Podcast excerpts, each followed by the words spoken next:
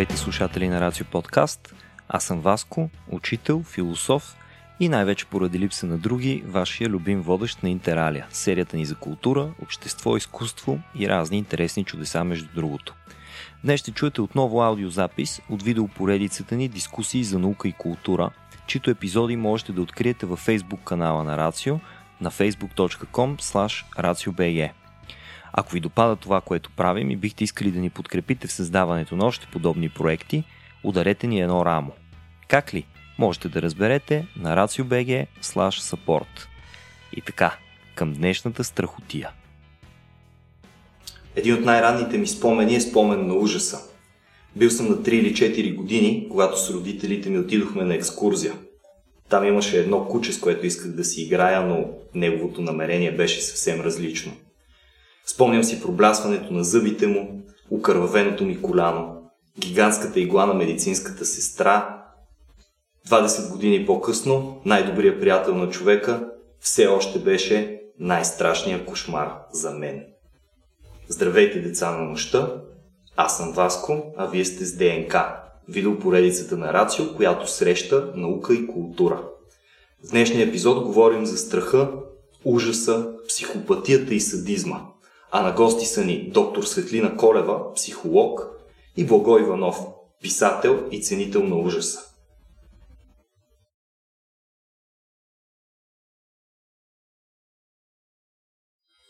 Проектът се осъществява с подкрепата на столична програма Култура. Ако искате да задълбаете малко повече в темите, които днес обсъждаме, горещо ви препоръчваме да прочетете триархичен модел на психопатни личностни черти в юношеска възраст на доктор Светлина Колева и последния ужасяващ и впечатляващ роман на Благо Иванов «Мазето». За да не пропускате нищо, което правим, последвайте ни в социалните мрежи, а ако искате да ни подкрепите, можете да направите това на patreon.com raciobg.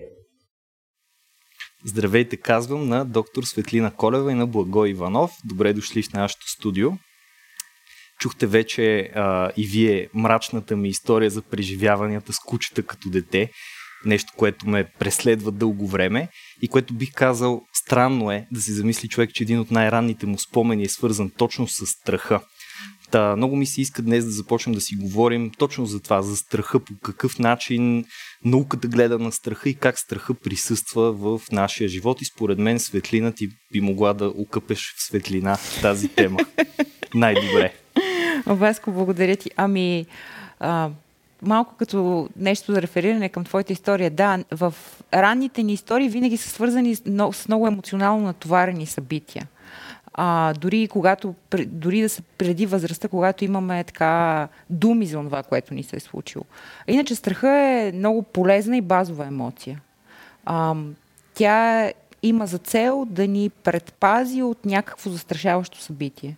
И ние да се подготвим, да сме в състояние, в което да можем или да се сбием с това, което идва като опасност или да бягаме. Аз бягах доста. Да. А, единственото нещо, което е патологично е, когато човек остава застинал в а, нещо подобно на ступор а, и тогава страха всъщност не може да се изпълни функцията. Страха е интересен и много такъв един от най... Сега той е доста неетичен от гледна точка на настоящото разбиране за онова какво е позволено в психологическите експерименти. Един експеримент, а, който е доста известен в, може би, във всички, всички учебници по психология седи. Експериментът наречен Малки Албърт. За бебето ли беше това? Да. А, Малки Албърт а, всъщност е бил 11-месечен, когато Уотсън а, и Рейнър, а, неговата асистентка, правят този експеримент в Джон Хопкинс в Америка, в клиниката.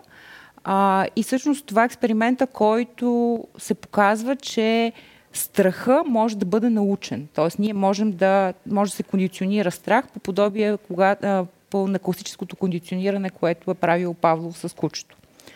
И всъщност в този експеримент а, ам, първо се установява, че Албърт, това не му е истинското име, както вече се знае след около 7 години а, ресърч, в който се установява, сега има с много голяма сигурност а, знание за това как се е казвал Албърт, казвал се Дъглас, най-вероятно. Нали, 100% Уха. сигурност няма, но се знае, че вероятно е Дъглас.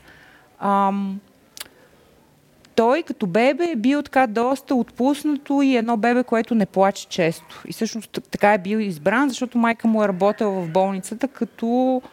Сега не съм сигурна точно каква е добрата дума. Значи тя а, на английски е wet nurse, жена, която си е продавала, давала е карма за другите деца, които Окей. са били в болницата. И всъщност а, Албърт а, първо се установява, че той е нормално дете и така нататък. А, и няма страх нито от а, плъх. Един бял плъх е всъщност обекта, на който се кондиционира. Пуснали са му жив плъх да Жив щъка плъх. при бебето. Да, към бебето. И бебето всъщност проявява така голям интерес към плаха. Пипа го, а, експресията се вижда, че това е всъщност и един от първите експерименти, който е така, а, Уотсън е получил субсидия от университета, която е била тогава голямо събитие, а, за да може да се снима, да се снима самия А всъщност експеримент. това става, извинявай, че те прекъсвам, не на началото на а, 20 век. 1920 Окей. или 19 и 20 е направен експеримента, затова също няма пълна категоричност, кога точно е проведен. Ам, тъй като самия Лотсън не е водил бележки, нали, не го е вълнувало на, е, на 8 месеца и 23 дни, че е изследвал а, самия Албърт, но не го е вълнувало кога е роден Албърт. Нали, човек е гледал да си направи така Ами той си гледа своя той интерес, си в гледа своя сметка. интерес. Има обект, едно бебе, нали, то е живо човешко същество, а, но и то не се страхува нито от плаха, нито от зайчета. Живо зайче се води, живо куче се води. Малко Лотсън го води така като на цирк с дигната. А, това може да се види в интернет, между другото, самия експеримент. И първо се установява, че детето няма страх към, към тези обекти и за да си проследи теорията, хипотезата, че всъщност страха може, ние може да бъде приучени към страх, ам, към в следващия момент, към всеки, всеки опит на Албърт да докосне а, плаха, отзад Уотсън се е скрил и върху един метален прът с един чук издава ужасяващ звук. И всъщност звук, звуци, силните звуци са нещо, което е така програмирано в нас да предизвиква страх. И сдвояването на обекта плъх, този нали, беличък плъх с звука, след 6 опита се установява, се, се установява, че всъщност Албърт почва да се страхува, което се вижда по а, лицевата експресия на детето. Той се опитва да избяга, те продължават да му дават плъха, за да са сигурни, че нали, това нещо е, е вече е кондициониран страха. Това, което се установява в последствие, е, че освен, че Албърт е приучен към страх, а, страха се генерализира, такъв е термина, който се използва, нали, не е най-красивата дума, но така е останала в психологията, а, към кучето, заека, меки други такива м- космати предмети и включително самия Уотсън си слага една маска на дядо Коледа. Ние днеска нямаме маска на дядо Коледа, имаме друга. Нашия А. дядо Коледа идва с брадва. а, за да се покаже как всъщност страха се пренася.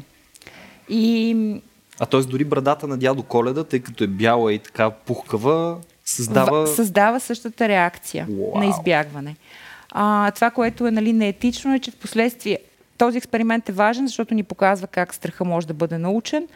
Дава и посоката за лечение по-нататък, което се използва, като нали, постепенното сблъскване с а, обекти, които предизвикват страх.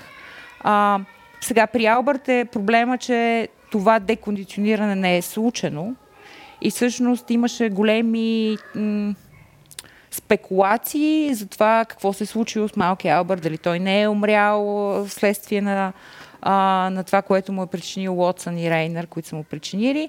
А, това, което сега се предполага с много голяма сигурност, е, че всъщност той е починал ам, няколко години по-късно вследствие на заразяване с а, менингит.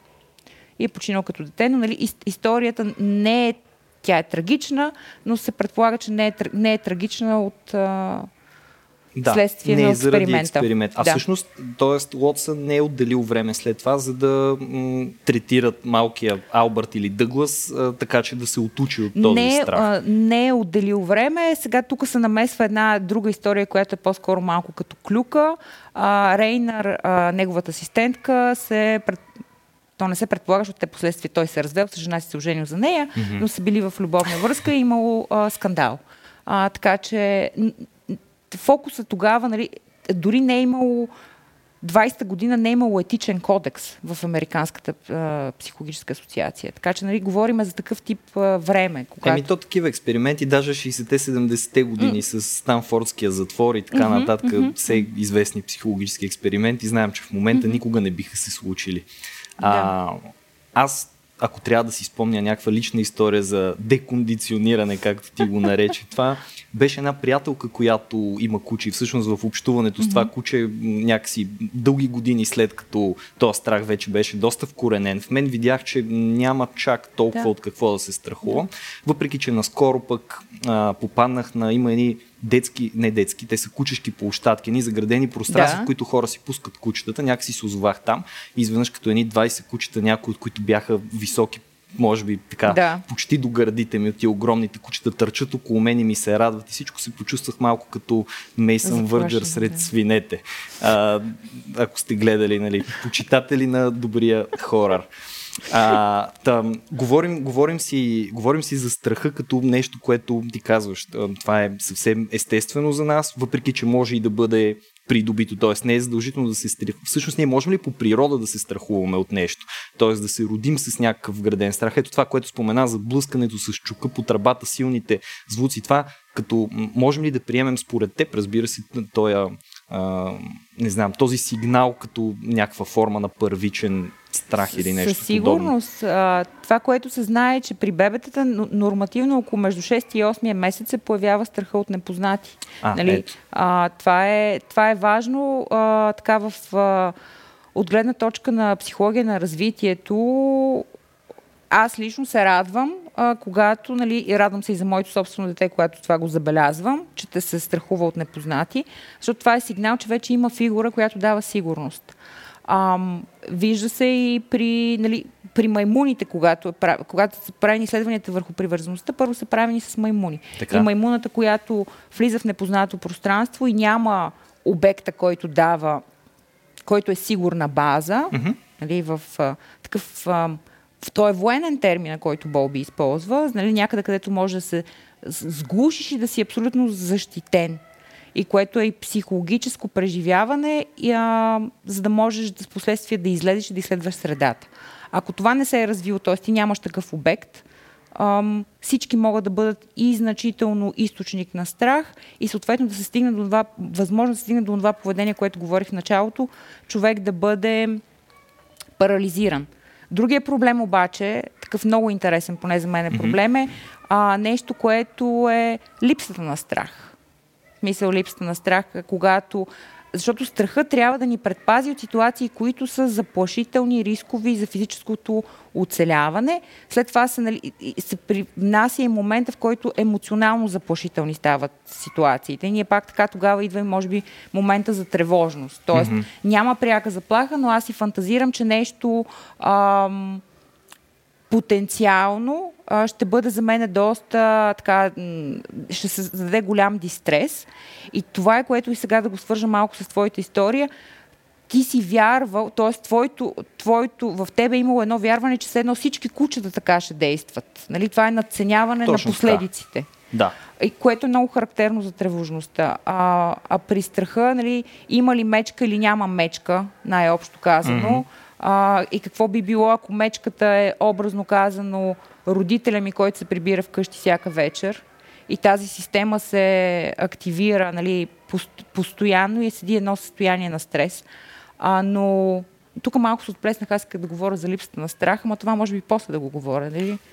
Можем. Не. То липсата на страх, тя е обвързана в крайна сметка mm-hmm. и с тази тема, която да. захванахме, защото ето ти казваш, страха не е само нещо негативно. В крайна, нали, страха е обикновено нещо, което избягваме. Никой не иска да го е страх наистина. Да. Дори хората, да. които се събират да гледат заедно някой хорър филм, или може би има и такива, които и сами си пускат някой хорър филм и не искат, не искат после да си тръгнат от стаята с ковани, може би от ужас, кой знае, а, а, са хора, които по някакъв начин, не, не че искат да ги е страх, те търсят нещо друго да. в този страх. Но ти кажеш, той не е само, а, само нещо негативно, не е само нещо, от което страним, то е нещо, което в крайна сметка го има с причина. И да. причината е да знаем коя ситуация за нас е ситуация, която би ни причинила болка, неудобство, mm-hmm. каквото и да било, и да, да. страним от тази ситуация, да бягаме mm-hmm. от нея. Mm-hmm. за липсата на страх.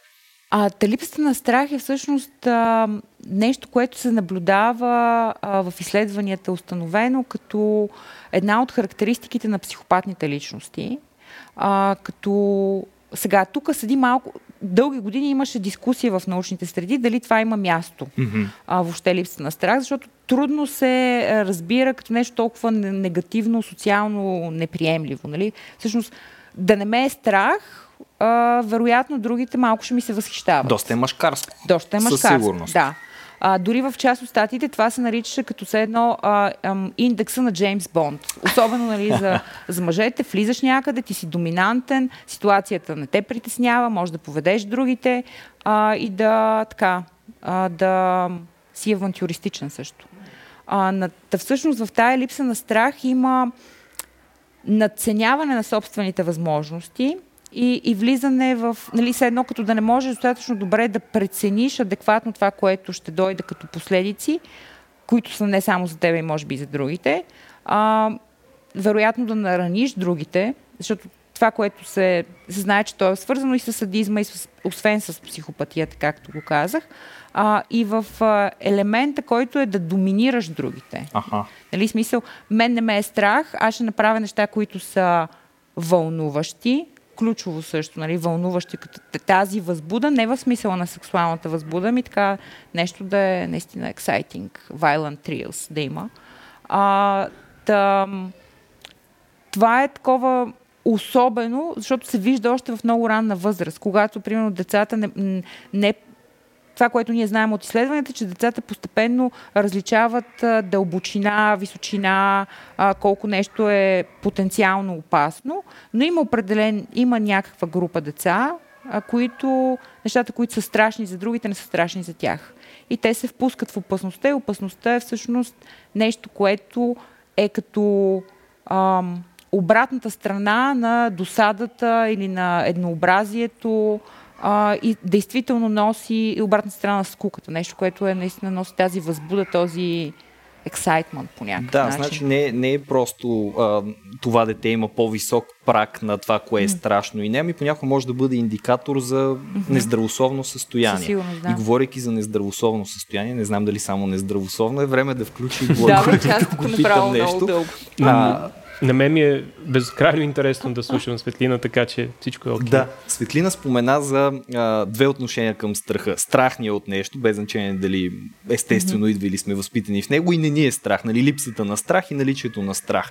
А за интереса към страха, това нещо има, нали, има нещо в страха, което все пак ни привлича. Mm-hmm. Затова има така брутална индустрия на хорора и в литературата, и в киното. Изобщо е нещо, което влече към себе си по някакъв начин. Ами то всъщност на практика ми е индустрия към човешката природа, защото всек, всеки един от тези аспекти, характерови черти ли ще са, емоционален диапазон ли ще е, всяко, всяко едно от тези неща всъщност е палитрата на това да бъдеш човек.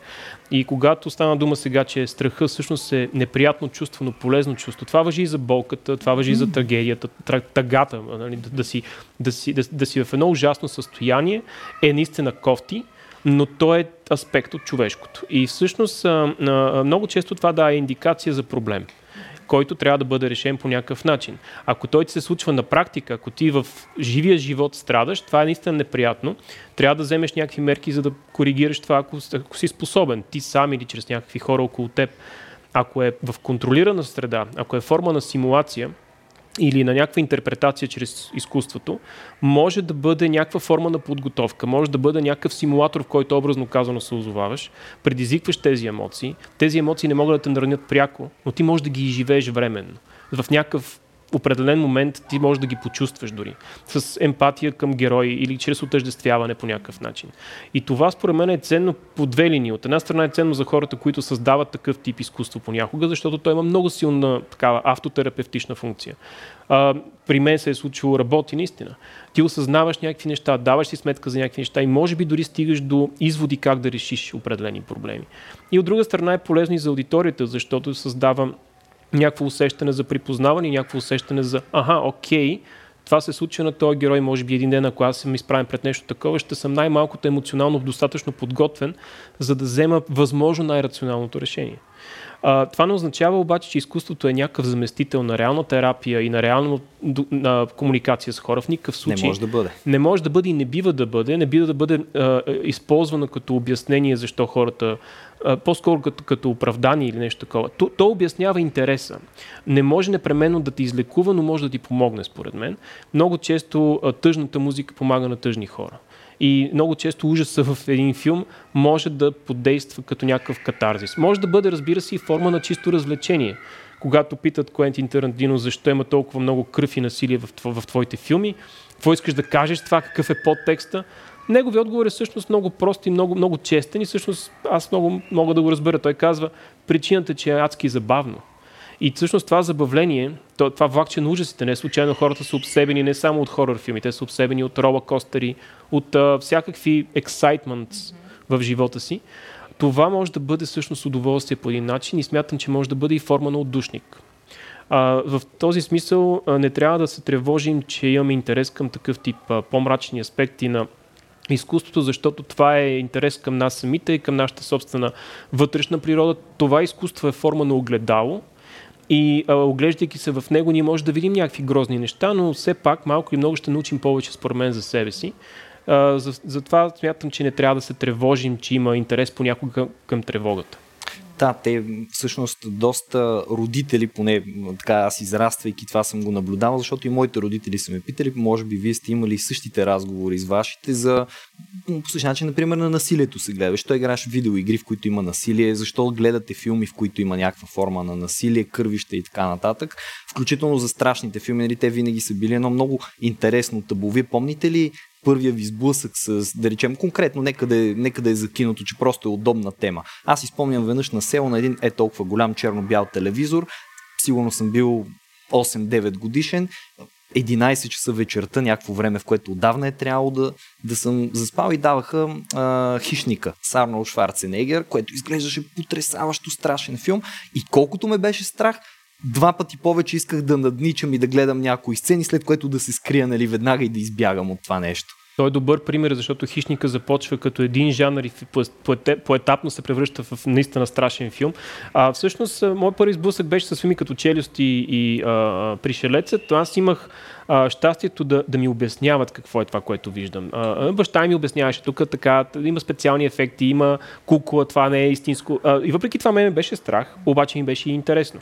И смятам, че е полезно, когато имаш средата, която може по адекватен начин да ти обясни нещата. Не просто да бъдеш хвърлен в някаква такава среда, културна или друга, а да имаш а, някакъв комуникатор, някакъв, някаква такава авторитар, авторитетна фигура, не авторитарна, авторитетна, която да ти обяснява неща. Това е полезно, защото иначе може да се загубиш и може да се а, дезориентираш.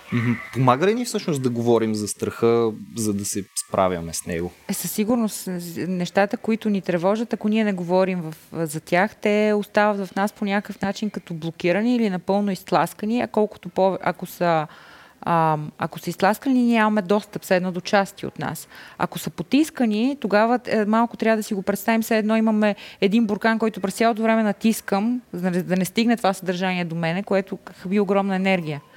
А, сега като пита вас, кои се сетих за моя спомен и той беше с 100. Охо. Беше ужасяващо. Мисъл наистина беше ужасяващо и аз бях при баба ми, беше много тъмно и толкова много ме беше страх а, след това дълго време не можех да влизам в банята. В смисъл, като влизах в банята, очаквах, че отмивката ще почне да излиза кръв. Не знам дали. Не съм сигурна колко от нещата са останали наистина сцени.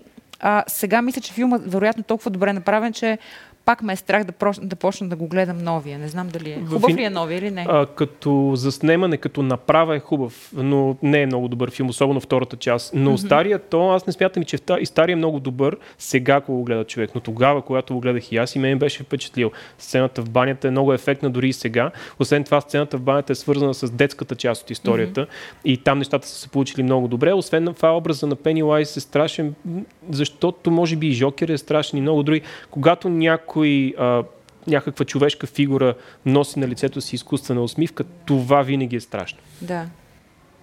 Много Споменахме няколко пъти децата в цялата работа. То може би аз отворих тази тема, започвайки с детска история, която е свързана с страха, но децата, освен много да се страхуват, също така са и източник на страх много често в а, изобщо в тази хорър култура, нали, която се е създала. Защо се получава така, че децата конкретно са ни Ами защото имаш сблъсък на крайности и всъщност не случайно и при 60-те и през 70-те основно имаш... По-късно също се появява това с по-тинейджерски истории, но когато детето е проводник на злото в филми като Полиджбата или Заклинателят, ти всъщност имаш а, едно, един невероятно силен драматичен сблъсък между невинното и между а, покварата и виждаш всъщност раздялата с невинното. Едно, едно беззащитно, едно, едно момиче, едно момиче на 12, което минава през такива емоционални и дори физически трансформации, които а, бележат края на, на, на невинността и някаква форма на израстване със сигурност, но и много, много силна травма за това дете. И това е страшно и може да се отъжествиш с него, защото тя драмата е всъщност семейна и човешка, въпреки свръхестествения елемент. Свръхестествения елемент е, разбира се, а, някакъв, а, някакъв, някаква лампа, която ти свети в лицето и ти привлича вниманието, но всъщност човешката драма заради нея оставаш и заради нея гледаш и заради нея си съпричастен. И това се експлуатира много от а, различни филми и книги, но смятам, че при тези два, които споменахме, а, работи като, художествен, а, като художествено произведение. Да, аз изпомням и а, сиянието с двете близначки, нали, което да. създава още повече в един странен. А, сиянието, между е интересен пример за някаква само психоанализа, може би, на самия Стенли Кубрик от една страна, но преди това на Стивен Кинг, защото а филма на Кубрик е много различен като послание mm-hmm. като теми и може да се разглежда метафорично всякак, защото е много символен и може отворен към интерпретации. Но роман е много конкретен и романа всъщност показва страха на един млад баща да се провали като родител. И всъщност това е неговия страх, който той го интерпретира чрез, чрез тази книга, в която един баща се превръща в чудовище и напада семейството си. Да. Ние като говорим за деца, мисля, че Светлина не мога да не те питам на теб. Това ти е конкретна, доста експертно, добре разучена тема, нали така? Свързана с децата, обаче конкретно и за психопатията, защото той страха може да идва и ужаса може да идва от много различни източници. Mm-hmm. И аз мисля, че след като споменахме психопатията, в рамките на един разговор няма как да изговорим. И свърхестествения ужас, ужаса от животни, ужаса, нали? Но, но ужаса от другия човек винаги е бил една особено силна форма на, на създаваща страх, така, култура или ситуация, нали, самата мисъл, че а, идва някой извънземно там и ще ти направи нещо, ще кажеш, нали, извънземно. Вероятността е доста по-малка, нали? Да. А, така. Обаче мисълта, че, мисълта, че съседът ти може нали, да почука с брадва на вратата ти някакси, е, или да светнеш лампата, отивайки за вода, минавайки през къща ти, изведнъж в отьола ти да има маскиран господин, oh. който те очаква. А, съвсем, говорим за съвсем различно нещо. Да. Когато човека да. е истинския, същностния и 100% проводник на това зло и на създаването на такъв силен страх, а, няма как пък да не ни бъде интересно и от научна гледна точка да видим как стоят нещата. Ти си изследвала въпроса за психопатията. Да, основно в юношеска възраст, въпреки че и в а, проблемните личностни черти в по-ранна възраст а, също, като маркери. А тъй като така не се смята за много окей okay, да се говори за а, за психопатни характеристики извън научната област а, в, а, за, при деца. Mm-hmm. А, така че да. И какво. Разкажи ни нещо интересно за това нещо, което бихме искали да знаем, но може би, може би сме чували, не сме сигурни в него, може би и никога не сме чували. Mm.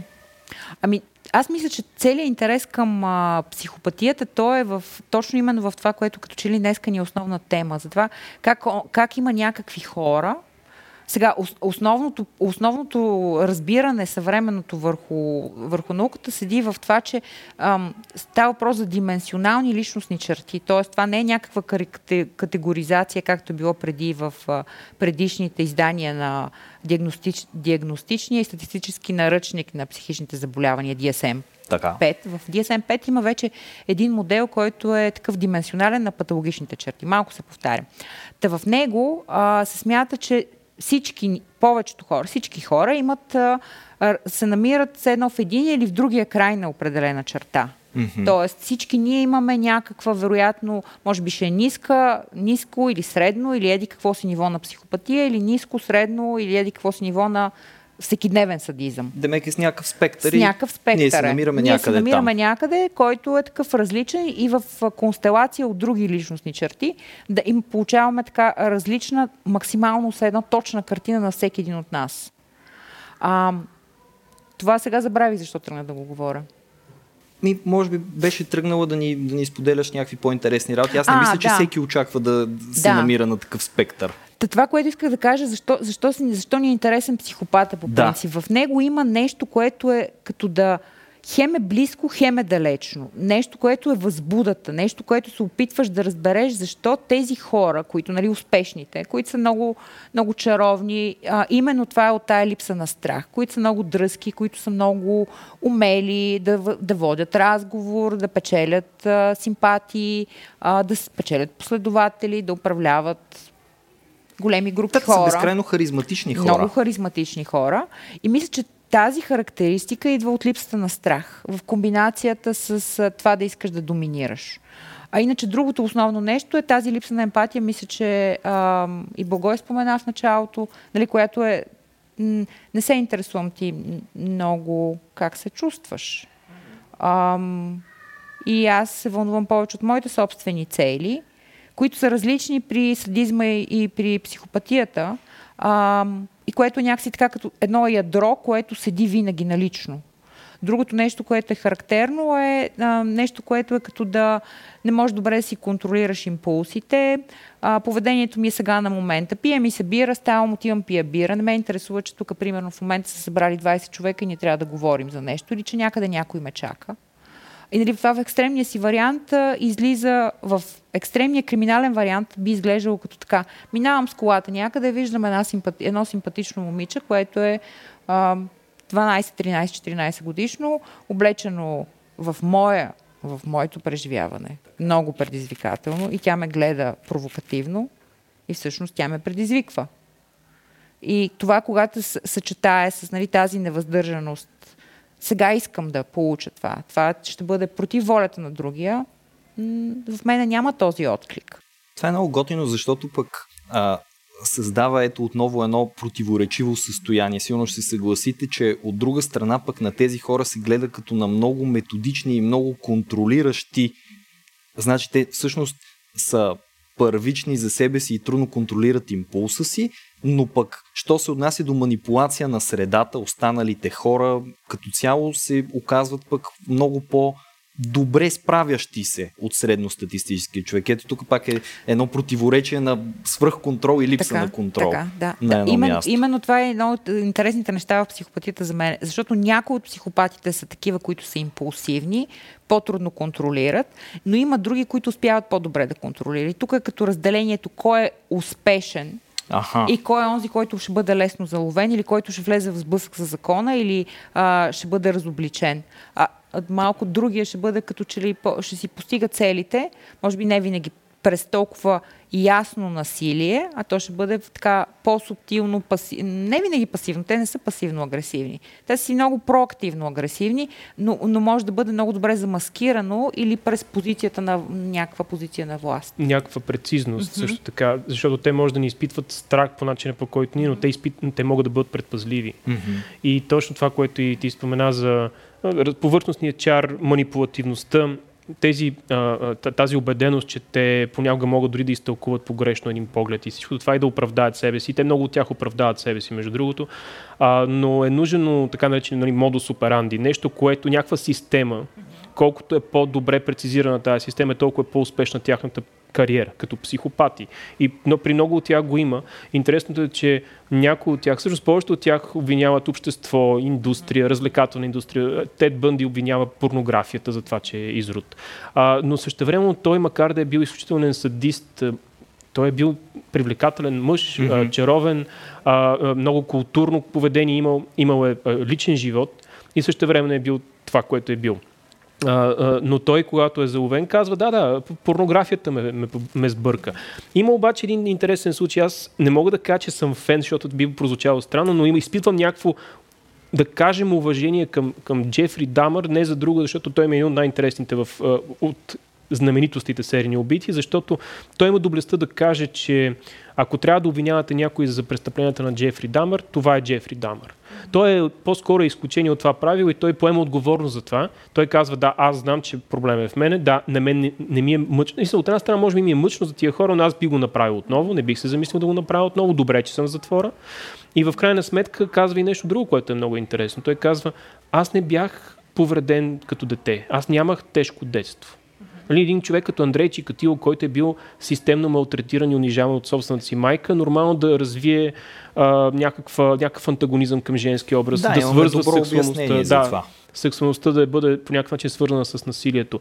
Но при Дамър това го няма. Тоест има и отделни случаи, при които можем да научим всъщност повече, защото той е по-искрен. А, хора като Бънди не могат да бъдат искрени, те са манипулативни, дори когато са в ареста. Това е много интересно. Ти а, се занимаваш и професионално като писател с темата за страха, ужаса и... Както, както обичам да казвам, дали съм професионален писател, само времето може да отсъди. А ако след 100 години някой е отворил моя книга и казва, ей, това не е лошо, значи съм се справил. А, но истината е, че да, аз имам интерес към това и то сега, сега стана дума, че хората имат някакъв почти нездравословен интерес да. към серийните убийци. Го има при мен, аз обичам тази тема в изкуството, но аз се интересувам и от реалните хора и ми е интересно какъв тип биография си имали, какъв тип поведение. Голяма част от това е било проучване и за книгата, която а, бях написал по тая тема, но, но истината е, че това е докосване до табуто табуто, което не, някои хора правят нещо, което на, на нас ни е забранено. Ама на нас не ни е забранено само защото закона ще ни накаже. Нали, аз не бих наранил човешко същество, защото имам някакви спирачки да го направя. Разбира се, извън закона. Точно така. Не, че понякога не ми е хрумвало. Нали? Може някой да те ядоса и да си кажеш, то искам да го удуша. Ти обаче не означава, че ще го направиш наистина. И ако имаш шанса да го направиш, най-вероятно няма mm-hmm, да го направиш. Mm-hmm. Тоест, а, а, ти се докосваш до едно твое аз, което би го направило. И това е интересна игра, интересен флирт с забраненото. И затова, може би, от една страна нас ни е интересно да се интересуваме от серийни убийци, защото се интересуваме също, както стана и по-рано, ние се интересуваме от себе си, интересуваме се от, от своята сянка, от своята тъмна половина, а, а колкото до това дали някакъв начин реалните случаи са ни повлияли, много, е, много са ни повлияли, много ми е интересно, защото смятам, че един герой, който е а, в такава, с такава характеристика, трябва да бъде достатъчно убедително развит и той да отговаря на тези критерии за, за психопатия не защото а, са задължителни, а защото са верни те обикновено са такива. И е хубаво да си прецизен, макар че герой, който аз описах, беше по-скоро комбинация между, между няколко различни персонажа, mm-hmm. но той съдържа в себе си много от Тед Бънди има ли това, което исках да те питам, което ми е интересно, има ли една такава спирала на интереса, в която се усети, че докато правиш ресърч ти става все по-интересно и по-интересно, някакси затъваш надолу в тая тема? Благодаря ти за този сугестивен въпрос. а, в интерес на истината, преди години написах една статия за връзката и по-скоро за липсата на връзка между реалното насилие и изкуството. Тоест, тезата на тази статия беше, че изкуство се влияе от насилието, но насилието не се предизвиква от изкуство. Mm-hmm. Ти можеш да извършиш някакво престъпление вдъхновено от а, спасителя в ръща, но не Джером Селинджер трябва да бъде обвиняван, най-вероятно трябва да бъде обвиняван и твоите родители, или твоите гени, или някакви други обстоятелства, които са много по-ранни всъщност. Mm-hmm. А, и а, докато пишех тази статия, се зарових в а, биографията на Чикатило, попаднах в някакви тъмни интернет страници, където имаше страшно много архивни снимки, а, на масови гробове на деца и прочие. И в момента съзнах, че това, ми, това ме натоварва прекалено. Тоест, научих много ценни неща за човека, за това какво е било разследването, но беше малко в повече. Аз нямам никакъв проблем да гледам кървища, когато са художествени. Има случаи, когато съм наблюдавал а, записи на нещо, което е реално насилие по една или друга причина, дали ще е някакъв репортаж или нещо, и осъзнавам, че имам прак на търпимост, което е хубаво. Това говори добре за мене, но а, а, въпреки това прага ми все пак не е чак толкова не знам, нисък ли е, висок ли е, абе, все пак ми е интересно. Все, все пак е интересно. Да. да, защото на мен винаги ми се е струвало, че именно заради ам, това очарование в техните личности, то не се изразява само в начина по който те се материализират в света. Тоест не е нужно да са в стаята, за да бъдат очарователни историите за тях. Защото ти четеш за един човек, който много често се, това, което според мен привлича също, нали, което каза и ти Светлина, безстрашието и така нататък, то е едно безстрашие да нарушиш едни закони, които ти не можеш да си представиш, че ще нарушиш. Тия, които не са човешките закони като правото, а законите, които са някакви морални, чисто природни закони. Нали. На никого не му е лесно. Може да си помислиш, е сега това тук, нали, как ме засече, е сега бих станал и бих да. го пребил, бих го разстрелял, бих направил не знам си какво. Но всъщност, ако се сблъскаш с истинско такова насилие в живота си, чисто органично ти приемаш по съвсем различен начин това нещо. И, и, и все пак да не забравяме, че на теория така, на практика ние не знаем как ще реагираме. Истината е, че крайното насилие може според мен да бъде оправдано само като форма на самозащита. И предполагам, че ако си много силно а, а, покрусен от някаква случка, която се случила на теб или на твой близък, ти може да оправдаеш такова нещо и като форма на наказание, макар че там вече е спорно доколко е редно. А, но иначе в ежедневието си, колкото да ни си иска и разбира се, се е случило да се сбиеш, примерно с някой поради някакъв конфликт, но ако а, зависи от тебе или поне ако зависи от мене, да, да, да убиеш човек е все пак е някаква граница, която смятам, че в ежедневието си повечето хора не биха преминали, което е хубаво. Точно така. Аз за това мисля много добре свидетелства. Леко ще се отклоня, нали, ще ми позволите това нещо. А, много добре свидетелства еволюцията на войната, как изглежда войната в ден днешен. А, способността ни с натискане на копчета и мигащи светлини да изчезват нали, от някъде, прави убийството на други хора много по-лесно, защото непосредствено ти да си някъде на фронта, да трябва да стреляш по някого, не дай си Боже, ръкопашен бой, нали, ножове, душене и така нататък, това едва ли много хора могат да го понесат. Не знам къде някъде бях попаднал на една информация, че в крайна сметка проучване покрай военните конфликти показва, че 70-80% от войниците имат много сериозен проблем с това да стрелят изобщо или ако стрелят, нали, се целят на високо или някъде настрани, с надеждата, че те няма да са хората, които ще го отнемат този живот. И изведнъж се появяват едни такива странни хора, също хора като теб, четеш, е, работата му е била секретар или работата му е била аниматор на деца и така нататък и така нататък. И изведнъж този човек си позволява някакси да прекрачи тая граница, без да, без да има каквито и да е задръжки, свързани с това, което ти можеш да си го помислиш, да го гледаш на филми и така нататък, но помислиш ли си, че може да стане наистина, то започва да ти се върти свят. Аз съм и попадал съм, за съжаление, в тази по-мрачна част на интернет, също в която има разни документални материали, включително покрай исламска държава, да речем някакви разстрели, дори на видеоклип. Нали, колко, колко филми съм гледал с насилие, с войни, кървища, убийства, Куентин Тарантино и така нататък, но да видиш едни обикновени хора и да знаеш, че наистина те са разстреляни от други обикновени хора е далеч по-ужасяващо. И въпреки това, насилието продължава да се възпроизвежда много често в изкуството по някакъв начин. И нали ти казваш, Благой, действително така е. Насилието може да намери своето място в изкуството. Изкуството рядко може да бъде същински вдъхновител на насилието. Може да бъде конкретно нали, последното спусъче, което трябва да бъде натиснато, но няма, гледайки е, Герника, примерно, да си каже, вау, тази картина ме инспирира, е сега да отида и да убия съседите си или нещо подобно. Това означава, че аз предварително вътре в себе си съм имал нещо повредено. Докато от друга страна пък виждаме насилието в изкуството в всичките му форми на изкуство. Нали, аз ви споменах по-рано, като си говорихме нещо, което може би не всеки се гласи, че е насилие. Благой ги нарече серийни убийци, убийци на тъпанчета, ако не се лъжа. Нали? Такива музикални стилове, в които има просто много насилствено крещене, брутализъм и нещо подобно. Но това се продава. Хора го харесват. Хора се чувстват добре, хора се чувстват спокойно, докато слушат такава музика. В същото време пък много често хорър филмите употребяват класически постановки и класическа музика за свой фон. Нали? Слушаш една такава спокойна, бавна, приятна песен, докато гледаш как Ханибал Лектър реже главата на някого и така нататък. И така. Нали? Това са все някакви такива отново много странни начини, по които изкуството успява да се преплете с това насилие. Но самия факт, че ние продължаваме да го бълваме и бълваме и бълваме, ме води към една друга тема, която Светлина загадна малко по-рано за садизма. Mm-hmm. Всъщност, а, психопатите садисти ли са, не са ли садисти? Не винаги и какво представлява садизма, какво може да ни разкажеш повече за него, защото ето това примерно е тема, от която аз абсолютно нищо не разбирам, а знам, че ти си правилният човек. А, добре. това беше комплимент. Нали? Добре. Благодаря. а, садизма е, също, също ми е много интересен. А, тук малко, може би, трябва да си. Аз съм си го задавала този въпрос, защото са ми интересни всички такива тъмни неща. Mm-hmm. А, друг път ще го дискутираме това. А, та всъщност в садизма ключовото нещо е удоволствието и възбудата от причиняването на вреда, болка, независимо дали тя е физическа а, или емоционална, психична на някой друг. Това може да се случи през унижаването, подигравки, а, такова поведение, в което да се доминира над другия, което може да е връзката с психопатията. Обаче психопата не го прави, защото му е много приятно като цел, което е целта на садизма, а го прави, защото иска да постигне нещо, т.е. има някаква инструментална цел. Или просто, да, трябва му нещо, аз си го взимам. Докато садизм, а, садиста а, би, би унижил, би нанесъл болка, за да изпита това удоволствие. И то удоволствие и възбуда от чуждото страдание. И сега тук седи въпроса колко, колко добре психопатите и садистите различават страха на другите. Смята се, че нали, имат дефицити в тази област. То е свързано пряко с емпатията. Нали, не, мога да, а, не мога добре да го, да го оценя.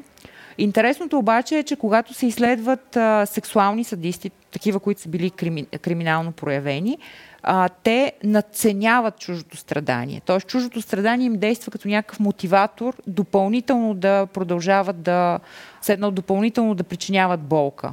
Докато в масови извадки, за това, което казах за всекидневния садизъм, а, се смята, че хората подценяват това, което, което другите преживяват.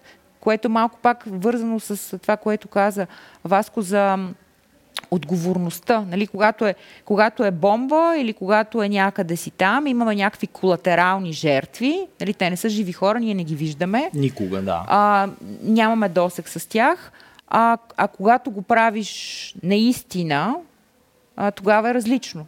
И тук е връзката с а, тези форми на садизъм, които се наричат викарен, т.е. когато е през а, представител или по някакъв начин заместителна. Това може да бъде гледането на тези, на филмите, видеоигрите, а, които са различни като степен на влияние за предсказване на, на всекидневен садизъм, от това да гледаш клипчета, в които има реално насилие. Мисля, когато гледам клипчета, които някой има катастрофа и там вадят жертвите, или пък а, такива, които са нали, крайните с обезглавяването, това е много по-близко до поведенческите форми на садизма, отколкото гледането на на Game of Thrones, например. Mm-hmm. Нали? Да, даже има един цял жанр. Те се наричат торчер порн филми, в които mm-hmm. също те не са непременно порнографски, макар че понякога mm-hmm. дори и сексуален натурализъм има в тях, но те се фокусират върху мъчението. А, има много такива филми през 60-те, не толкова на основно през 70-те, 80-те, дори сега се проявяват такива филми. Повечето от тях, според мен, нямат кой знае каква художествена стоеност, но те може би наистина задоволяват някакъв такъв тип страсти. И смятам, че това не е проблем по принцип ако това е твоята необходимост да задоволиш подобен глад. Нали, при нас не съм особен фен на тия филми, не е моето нещо. А, но ако има някаква художествена стойност вътре, както е филма Необратимо, при който има, не бих казал, че е садизъм първата сцена. Тя първата сцена е по-скоро е праведно наказание, което е страшно натуралистично и трудно за гледане, но сцената с изнасилването е ужасно трудно за гледане, независимо а, а, дали си имаш и жена. Вероятно, ако си жена, ще е още по-тегаво. И същевременно този филм постига невероятна стойност като, като художествено произведение, тъй като той използва това като инструмент за някаква обща цел, която е свързана с сюжет, свързана е с това, че финалната сцена, която всъщност е началото на филма, е прекрасна, но всъщност е ужасна, защото това е предишния им живот, който те вече са загубили. Което според мен е силно и има много силен ефект. А, но ако говорим за самоцелната торчер порн индустрия, тя е по-скоро експлоатация на това търсене. Има едно нещо в BDSM културата, когато имаш консенсус. И аз съм абсолютно окей okay с това. Не е моето нещо, обаче има хора, които се, си намират а, а, садиста за себе си, когато искат, и хора, които си намират мазохиста за себе си. И имаш разбирателство, имаш някакво съглашение, имаш някакви думи, които си казват, ако трябва да се прекрати това нещо. Има определени правила и тези правила се спазват, доколкото знам, в по-голяма степен. Това е, а, може и да е някаква, някакво отклонение от нормата, която ние повечето уши имаме, макар че всеки си има някакви отклонения, вероятно. И може много хора да се отнасят осъдително към такъв тип лайфстайл, но аз мятам, че такъв тип лайфстайл е по-скоро уважителен, защото е свързан именно с взимане на зряло решение и взимане на консенсусно решение това е някакъв начин да се регулира, може би, и тази енергия, която иначе би била насочена към други хора, които пък няма да имат такова съгласие. Аз затова се чудя.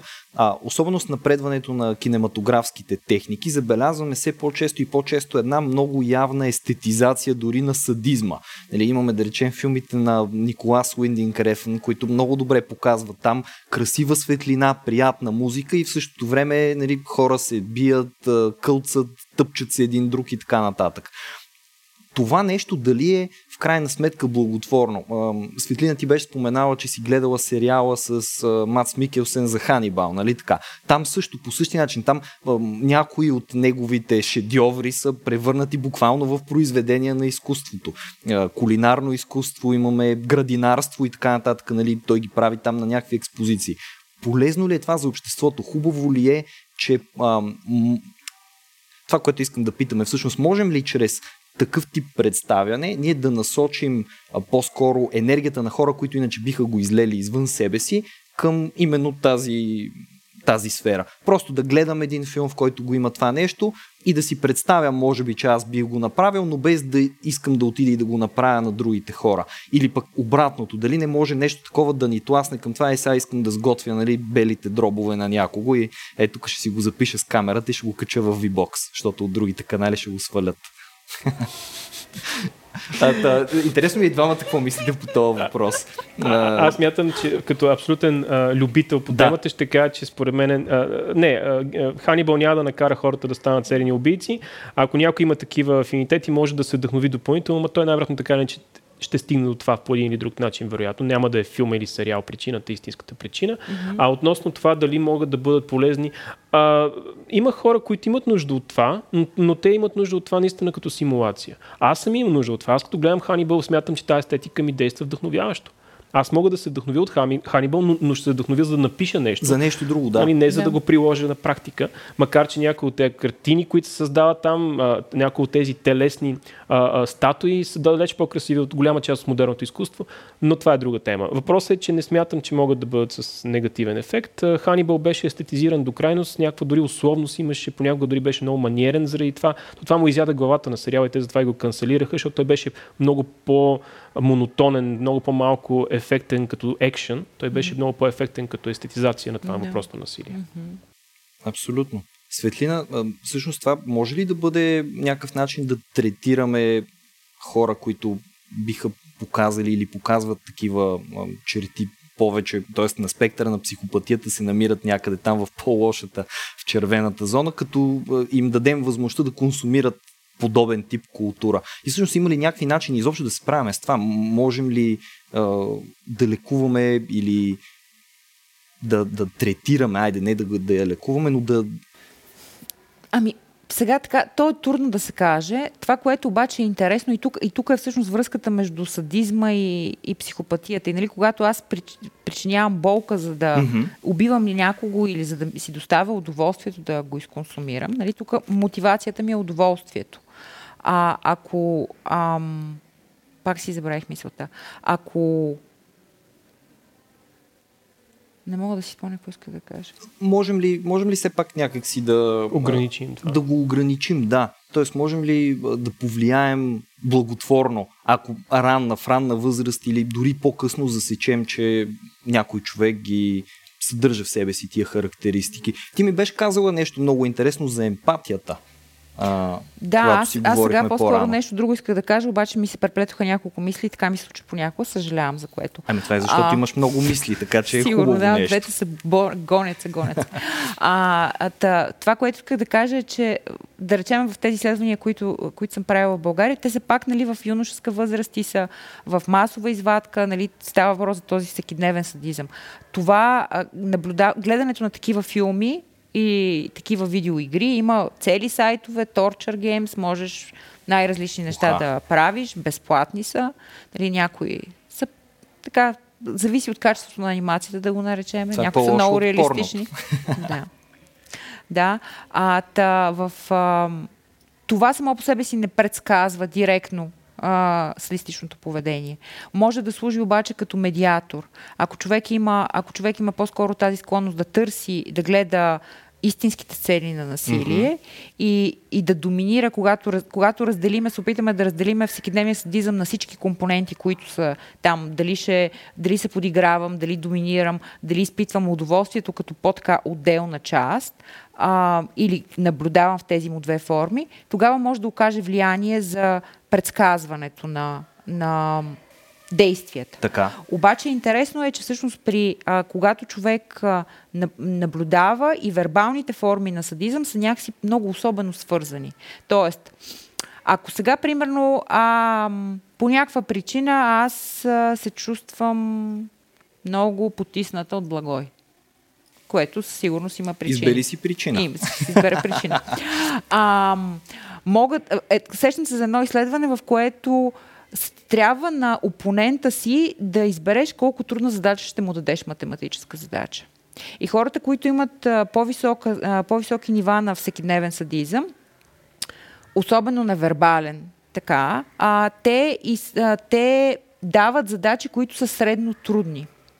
Което означава, че шанса да, да не се справиш нали, 50 е на 50 долу-горе. Така. Обаче унижението да не се справиш и, и опитите да продължаваш да се опитваш да се справиш са също, също толкова. Тоест аз седя, дам ти задачата, ти знаеш, че би трябвало да можеш да се справиш. Аз знам, че има шанс нали, да загубя, Mm-hmm. Обаче, онова да спечеля е повече, защото той също не може да ми каже защо си толкова гадна, нали? защото ми даде супер трудната задача.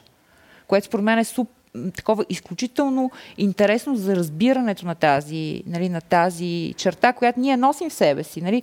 Всеки от нас, вероятно, в някаква степен е имал така, пак сме спектър и тук има значение колко сме отмъстителни. Тоест, колко често случва ми се е нещо, което съм преживяла като несправедливо, mm-hmm колко го задържам, колко мисля за него, нали, колко съм злопаметна, колко съм обичива и колко съм склонна да така да планирам това, което ти каза, някакви, може би, действия, фантазии за реванш, за отмъщение. А и... то май живота често показва, че дори го прехвърляме и върху хората, които не са ни го причинили а, такива, които са тъпкани, да почнат да тъпчат други, към които някакси имат възможността да го направят, дори вербално. Защото е, това е нещо, което не се бях замислил. Ти много хубаво го каза, вербалния садизъм. Това всъщност присъства много повече, отколкото чисто и сме физическото и сме изражение. много по-така толерантни по същия начин като вербалната агресия. Да, често казваме. Просто е тук да. някой говори. се. Ти... В интерес на истината, за да бъда аз наистина потисна, дори и лесна задача по математика да ми дадеш, аз съм изгубен. Аз също няма да мога да ти я дам, защото и моето ниво е да. Ами, затова сме, се, затова сме спрели да си говорим за страх. Трябваше да кажете да донеса сборници по математика, направо тримата да решаваме задачи е и да хора. се страхуваме. Това е нали? Хора, да. В моя живот истинските психопати бяха преподавателите по математика. Да. А, преподавателите по математика. Много мил учител имахме ние в гимназията, толкова беше добър, добре, че беше той. Завиждам ти. Между другото, учителите могат ли да събуждат страх у хората? Ето това аз като учител много се интересувам, защото малко съм я забравил тази другата перспектива. Аз гледам да се уча, но вече не възприемам хората, от които се учат точно като учители. Имате ли някакъв такъв спомен? Не, нещо по-лично? Защото аз имам една колежка, без имена ще говоря, нали, може да попадне на този клип и да се припознае в него, за което специално я поздравявам, а, при която скоро забелязах, тя ми е преподавала и на мен. И спомням какви шубета бяхме тя преподава български литература, което е и доста важен предмет. Нали има значение и колко важно възприемаш. Че, защото ако ти преподава като мен философия, ще кажа, го то там с неговата философия, то музика изобразително, нали, от едно време се едно е също. Тя преподава български литература и в нейните часове те са като побити на кола, е така като на Влад цепеш пред замъка, всичките седят и през цялото време в главите им знаеш как минава, моля те не аз, моля те не аз, моля те не аз, моля те не аз. Но в крайна сметка някой бива посочен и трябва да отговори на въпроси. Да, това се буди спомени. Аз имах много недобър, според мен, преподавател по литература. Тя беше добър преподавател по български язик. Сякаш там бяхме окей. Okay. Обаче по литература не и смятам, че в известен смисъл е упражняла някаква форма на а, вербална агресия, чак и насилие може би не е точното, но имаше, имаше моменти, в които не само към мен, и към други съученици. Имаше едно момче, което заеква и си спомням, че той нямаше домашно и тя му каза, добре, какво правим сега двойка, нали? Той каза, мога ли да опитам нали, устно да го каже и тя тя не, му, тя не му позволи дори да, дори да се опита. Той се опитваше, беше се притеснила, заекваше съответно, тя се подигра с него и в крайна сметка му писа двойка. А, това е голяма отговорност да. за хората, да. които се занимават с преподаване, защото те са форма на родители за тези деца, особено в по-ранните класове. И ако там нещата се пречупат, това може също да го каже страшно, а, да има много лоши последствия след това mm-hmm. за тези деца. Аз искам да кажа, между другото, че колежката ми все пак да, да я похваля, че тук изкарах в някаква много брутална светлина, което може би не бива. А, тя тя доста успешно успява да ги заведе до матура, обикновено Браво, докарват абсолютно. много висок успех и страха изглежда доста добър мотиватор понякога за, за постигането на тия високи резултати. без да бъде по никакъв начин агресивна към тях. Това е най-интересно. Тя успява да го постигне по един така много subtle way, нали? много, много едно тайно. Втората линия върви. Така, защото тя дори двойките ги пише с усмивка, което ни води към това, което пък Благой по-рано беше казал, че в такава ситуация усмивката обикновено не е характерна и може би създава допълнително стрес някакъв. Може би е просто много взискателна, което, нали, което е много важно. И, и ако, и ако без взискателност никой няма да се научи, никой няма да може да, да удържа никакво поведение, което да ни прави хора, всъщност. Така че, да, някаква строгост. Ако е комбинирана с а, емоционална отзивчивост и нещо, което седи Абсолютно. като... Да, това е, това като... е много готина комбинация. Нали, дисциплината е чудесно нещо и разбира се, някаква емпатия трябва да присъства да, в процеса. Да. Тогава се получават нещата. Да. Е, това е. Ако отсъстваше емпатията, вече може би щяхме да Щеше говорим да е за не, нещо в лошата част на спектъра отново. а, говоряки за емпатия, всъщност емпатията може ли да се учи? А, в крайна сметка. Това е нещо, което ми е което ми е много интересно и може би покрай това, което и двамата mm-hmm. сте ресърчвали покрай mm-hmm. а, психопатията. Имало ли е такива, такива изследвания, някаква информация, на която сте попадали? Защото звучи като нещо, което би могло да бъде успешна форма на лечение дори. Mm-hmm. Пак казвам лечение, имам предвид да се отрази благотворно на, на mm-hmm. тия черти. А, емпатията със сигурност има генетичен компонент. А, знае се къде точно в мозъка кои области са отговорни. Mm-hmm. А, това, което е интересно, е, че всъщност влиянието на средата а, за проявите на емпатия е най-силно, обичайно, т.е. около 50-60% от случаите, когато се прави изследвания с близнаци, двояйчни и еднояйчни, а в първата до две години. Т.е. това какво означава?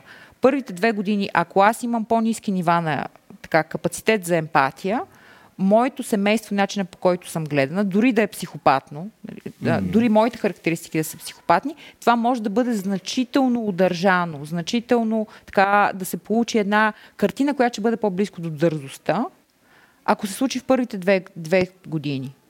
След тези две години влиянието на средата почва да намалява и влиянието на генетичните компоненти става по-силно. Което обаче не означава, че ние не можем да развиваме емпатията и по-нататък, mm-hmm. нали, в хора, всеки от нас би имал полза от това да му се развие повече емпатията. Нали, да мога повече да се поставим на място на другия.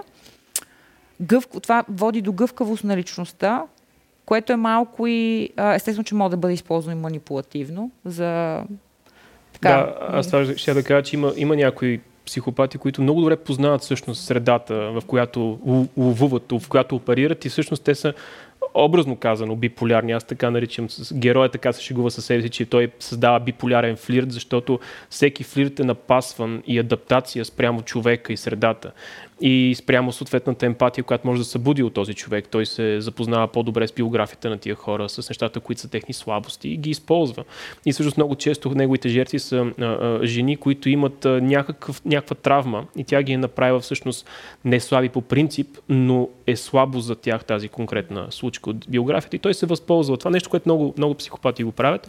А, и а, относно това, което сега и Светлина каза за това, това, което аз съм чел, наистина съвпада, че първите години са изключително важни и че дори хора, които имат някакво увреждане на амигдалата, примерно или нещо, така. те могат в една ранна възраст, която в една ранна възраст, която средата е благоприятна, те да, се, те да бъдат по-добре, отколкото биха били иначе. Но го има мисли обратното. Едно наистина здраво дете в една нездравословна среда да бъде повредено необратимо. Еми, да, това не е, не е математика, за да кажем, винаги ще работи по този онзи начин. Ти всъщност сега като каза за твой герой, имаш предвид мазето, нали така? Да, той мазето само по себе си, очевидно препратка и към, към несъзнаваното, но да, той е малко на модела на, на аз споменах Тед Бънди, но сещам се за Денис Рейдър, който нашумя през 80-те като да BTK killer. Да. той връзва, из, измъчва и убива жертвите си. А, и всъщност той е семен човек. Той е всъщност примерен, примерна част, брънка от обществото, помага в църквата и прочее. Има дъщеря, има жена. Бе, на моменти бил избухлив, но нищо кой знае колко тревожно.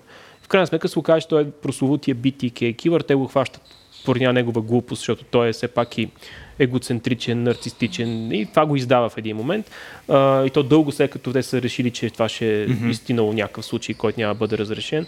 Но а, това също го има вътре. А, някаква нормална брънка от обществото, която всъщност много добре маскира своята анормалност. И това е много, много е страшно, много е зловещо. Ние споменахме, че всъщност най-зловещите чудовища са хората и наистина крайна сметка е така. При всички случаи. Да. А, Светлина, ти между другото, четеш ли, чела ли си, харесваш ли такъв тип литература, която е свързана с психопати или хора Да. литература от какъвто и да е вид? С психопати със сигурност. Хора литература не съм точно сигурна колко много съм чела, а, но със сигурност неща, които са такива страшни. Тук исках да кажа, че емпатията като тренинг в емпатия се установил, че не работи. При, Не работи. Не работи при криминално проявени психопати. Тоест, все едно ние даваме а, някакъв тул, някакъв нов инструмент, как те да бъдат още по-добри. Аха, Нали? т.е. казваме им, симулирайте това нещо и няма да, ви хванат толкова да, лесно. Да, Да, да, да. да. Това се е така, оказало се, че не, не работи. Иначе за литературата те питам, не случайно, а, защото за мен това е, а, не знам, има едно такова много явно разделение на киното, което е посветено на тия теми литературата, mm-hmm. която е посветена на тия теми и а, с твоя все пак и професионален мозък, нали, ми е интересно дали ти четеш по различен начин такъв тип литература, дали откриваш някакви препратки към а, това, което се занимаваш в професионалната ти сфера. А пък Благой, искам да го питам все пак, защото той знам, че и от кино се интересува, нали? Така, така Малко, да се каже, малко. скромно. Малко се интересувам и от кино, гледам понякога филми, каквото са купили кабеларките. Та, а, има ли разлика всъщност а, за вас във възприемането на ужаса и на страха от тия два медиума? Защото те, разбира се, включват в себе си много различни, по много различен начин сетивата. Книгата те кара да си представяш цялото това нещо, така както ти искаш да си го представяш. Киното обаче може да бъде много въздействащо в Да. комбинацията си от образи и музика и диалог, нали, и всичките тия неща. Ами, как да ти кажа, не знам, аз сега ми излизат по-скоро сцени от а, различни филми и то дори от... а, Аз харесвам и Хичкок много. А. Знам, че не, не, не е, може би така. Обаче... м, как нещо е, ти си много високо и можеш да паднеш, как има това затворено пространство, а, как а, така, като, като все едно, нали, и тези, и това, което каза Благой, са, нали, от, от тези неща, които са нашето несъзнавано, като там, като да съдат повече. А, и, и, и, и, може би в филмите, дали мен страх ме, е, гледам ги, Ханибал го гледах а, до някъде, в един момент ми стана, казах си тук, нали, трябва да се съсредоточа върху писането, трябва да спра гледането. Обаче, примерно, когато съм гледала а, такива записи от а, психопати в съдебната зала, а, трябваше да направя два часа почивка след това нещо, защото просто как се говори без никаква емоция, беше потрясаващо. Иначе книги, аз сети сега за ловец на мозъци, а, тя обаче не е точно художествена литература, Мгм. А, но Но тя вдъхновява Mindhunter, абсолютно. който е прекрасен сериал по темата. да.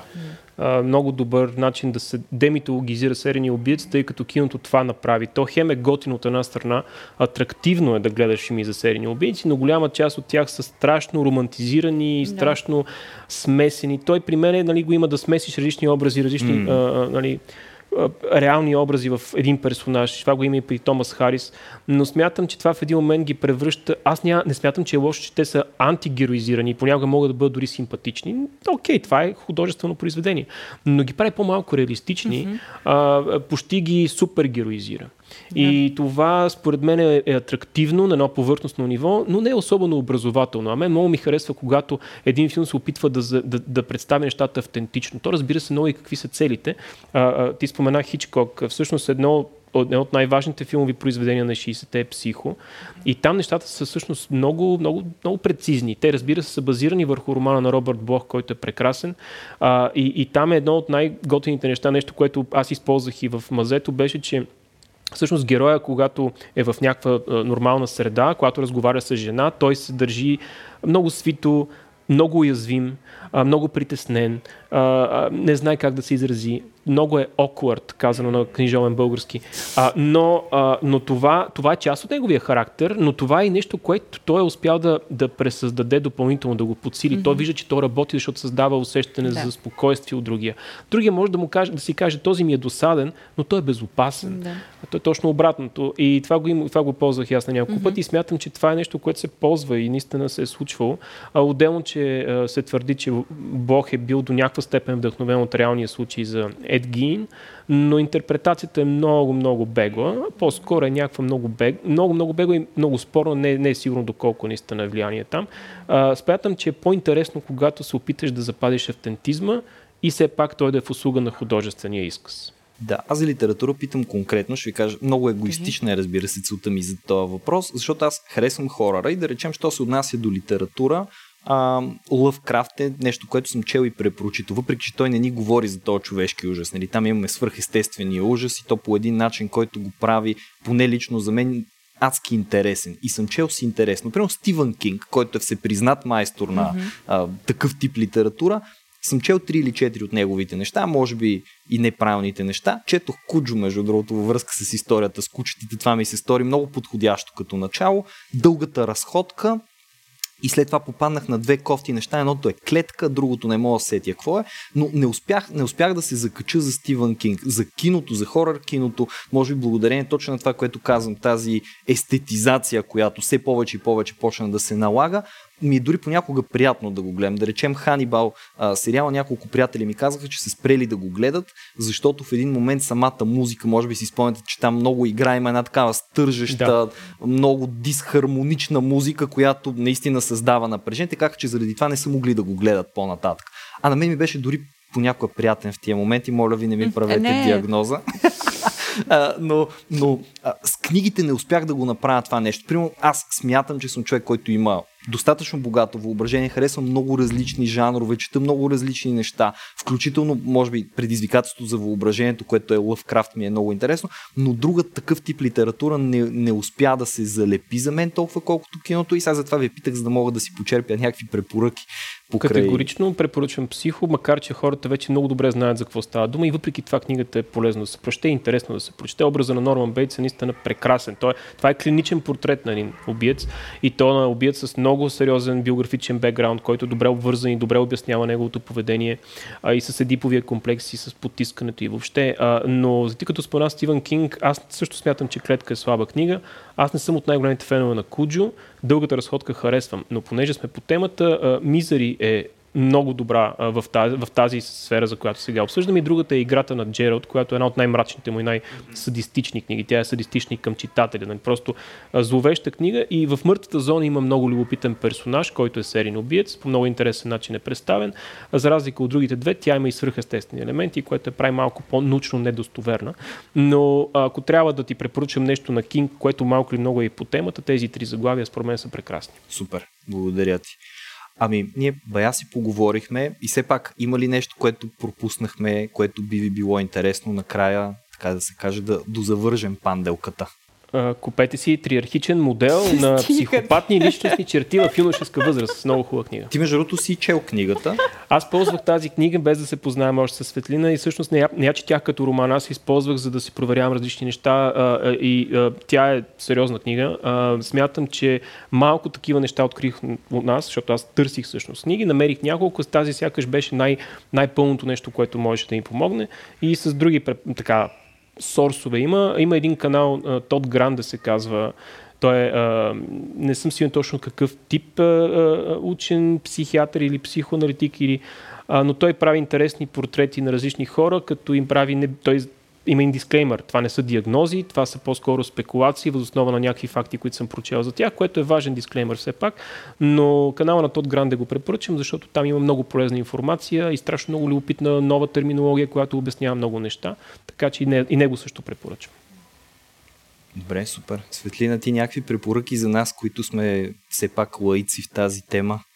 Ами, човек винаги може да започне с класиката с клекли, а, от 41 и 76 година в интернет е, а, на маската на здравия разум, да маска в сените е налична, човек може да си я свали. Супер. А, там са описанията на съвсем легално налична, искам да кажа в този смисъл. Да. А, а, там са описанията на неговите пациенти, а, които са такива психиатрични пациенти. Интересна, а иначе много... А, като съдих сега, че пропуснах, като говорихме за BDSM, т.е. ти като говори, и аз а, наскоро четох една статия съвсем нова за това как се опитват да въведат термина просоциален садист, именно в BDSM, защото там нали, има така. грижа за партньора и тази взаимност. Да. А иначе за психопатия, за какво трябва да ти кажа книга? Каква е интересна някаква? Виж, темата ни е много широка. Много ни е Страх, ужас, психопатия, садизъм. Ам... Ловците на мозъци, втората част също е много готина с пътуването в мрака. Ам, аз се замислих, че като че ли някак книгите за е, такива са, а, като, в които чистия ужас, не съм сигурна, че съм чела. Аз не съм чела Стебен Кънг. Малко срамно, сигурно. Има, има неща, които Двама бих препоръчал, да. да. да. Сега, сега се сетих за Алис Милер. В началото бе Възпитанието. Mm-hmm. Една книга, която преди години излезе на български. Мисля, че може би все още може да, да се намери. Любопитен портрет на три различни личности, едната от които е Адолф Хитлер, проследяване на детството и начина по който определени фактори са повлияли за начина по който израстваме, дали израстваме нормални или не и защо. Любопитна. Алис Мирал е интересен автор със сигурност за нейна книга аз бих препоръчала а, драмата на, на, на, на дареното дете. Тя е така е в а, ам, малко може би по-терапевтично, но много достъпно написана и много такава ценна, интересна книга. Супер. Ето, изпращаме значи, нашите зрители с един куп готини препоръки. А, благодаря ви много за днешния разговор. На мен ми беше безкрайно интересно да бъда с вас тук и всичко това, което споделихте, особено нещата, които не знаех, като бяха много. Е, и, и, и, и в това, което Светлина ти каза и това, което ти благойни а, успя да ни представиш. А, да, благодаря, наистина. Ние благодарим за поканата. Да. Надявам се, че по-нататък ще можем да се видим да. и да говорим пак.